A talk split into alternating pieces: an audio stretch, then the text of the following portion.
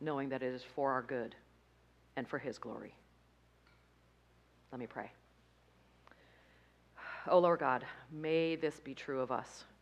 Uh, may we be women who fix our gaze so firmly on you that we can't look away, that we don't want to look away, that we just want to keep looking in your eyes and looking at your glory. May we hunger and thirst for you more than we hunger and thirst for our food. May we want you so badly. May we be a clearer and clearer reflection of you in this world, God, so that the world who doesn't know you, those who don't know you, God, can see reflected in us. God, strip us of our unbelief. Strip us of that, God, so that we believe that you are enough, that you are more than enough to carry us through this life, to carry us through any trial, Lord, and that you will draw near and we will draw near to you. We will be more intimate and closer to you in those trials, God, and that is for our good. God, we believe, but help our unbelief. We just pray that this is true of us as a group of women here at Open Door, that as we go out these doors, God, these things are true of us, that we hide these things away in our heart, God, and we walk as if they are 100% true because they are, God. We thank you that you give us here on this earth glimpses of your glory, God, and in your word, even greater glimpses, God. We are overwhelmed and undone um, just to imagine what it will be like to be in the presence of your glory for eternity, God. We praise you and we thank you. Now we have a song that kind of about that.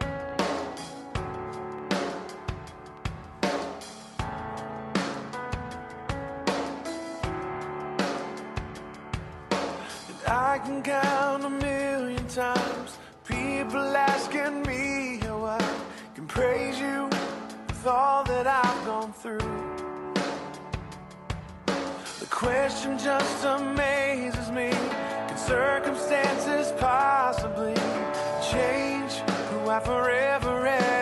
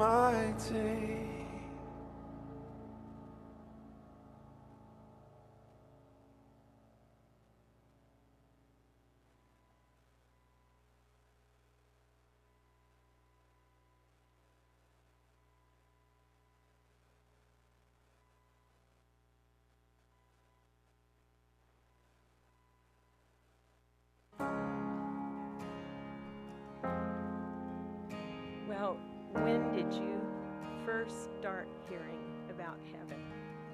You remember? I grew up in Sunday school and church every Sunday, so I could. You give life, you are love, you bring light to the darkness, you give hope, and you restore every heart that is broken. Sing it to him. Great are you, Lord. Cause it's your breath in our lungs. So we pour out our praise. We pour out our praise. It's your breath in our lungs.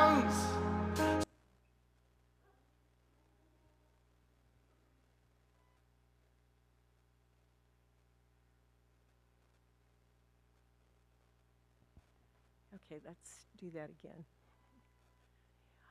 I, I, I don't know when I first started hearing about heaven, and I don't know what I learned about heaven that started developing a picture of what heaven was like. When I was seven, my grandmother died very unexpectedly. She was not ill. Um, in February, and in March, her daughter, my mother's sister, died, also not ill.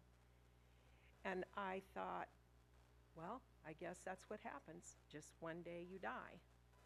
But I d- wasn't afraid of death because I had heard that heaven is where we would be after we died if Jesus was our Savior. Now, those words created a foundation for me that was absent of fear. As the years passed, I added more layers. And so, what I imagined heaven to be was a place that was beyond beautiful, that where the angels lived, where God was, who we couldn't see because he's a spirit, where the streets were gold, and there was a river of crystal and no sea. And I thought, sounds a little odd to me. And then get into Revelation, and that didn't help a young mind. So a picture has developed that over the last years has been changing. And what's been changing for me is that it isn't so much who I'm going to see in heaven, like my aunt and my grandma, and now there's lots of loved ones who are there. Now there are friends who are there. Do I look forward to seeing them again? I sure do. I sure do. I have never buried a child. If I had, I don't know. I don't, I don't know how long this shift would have taken for me. There's a story in Scripture that I really, really love. And I can hardly read it without it making me teary. And it's the story after Jesus was resurrected and he was in the garden. He said it was before he ascended to the Father.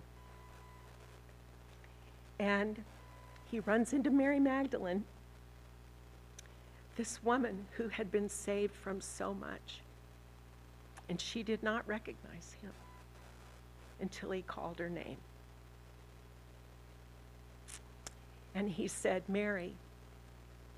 And she knew it was he, Scripture says.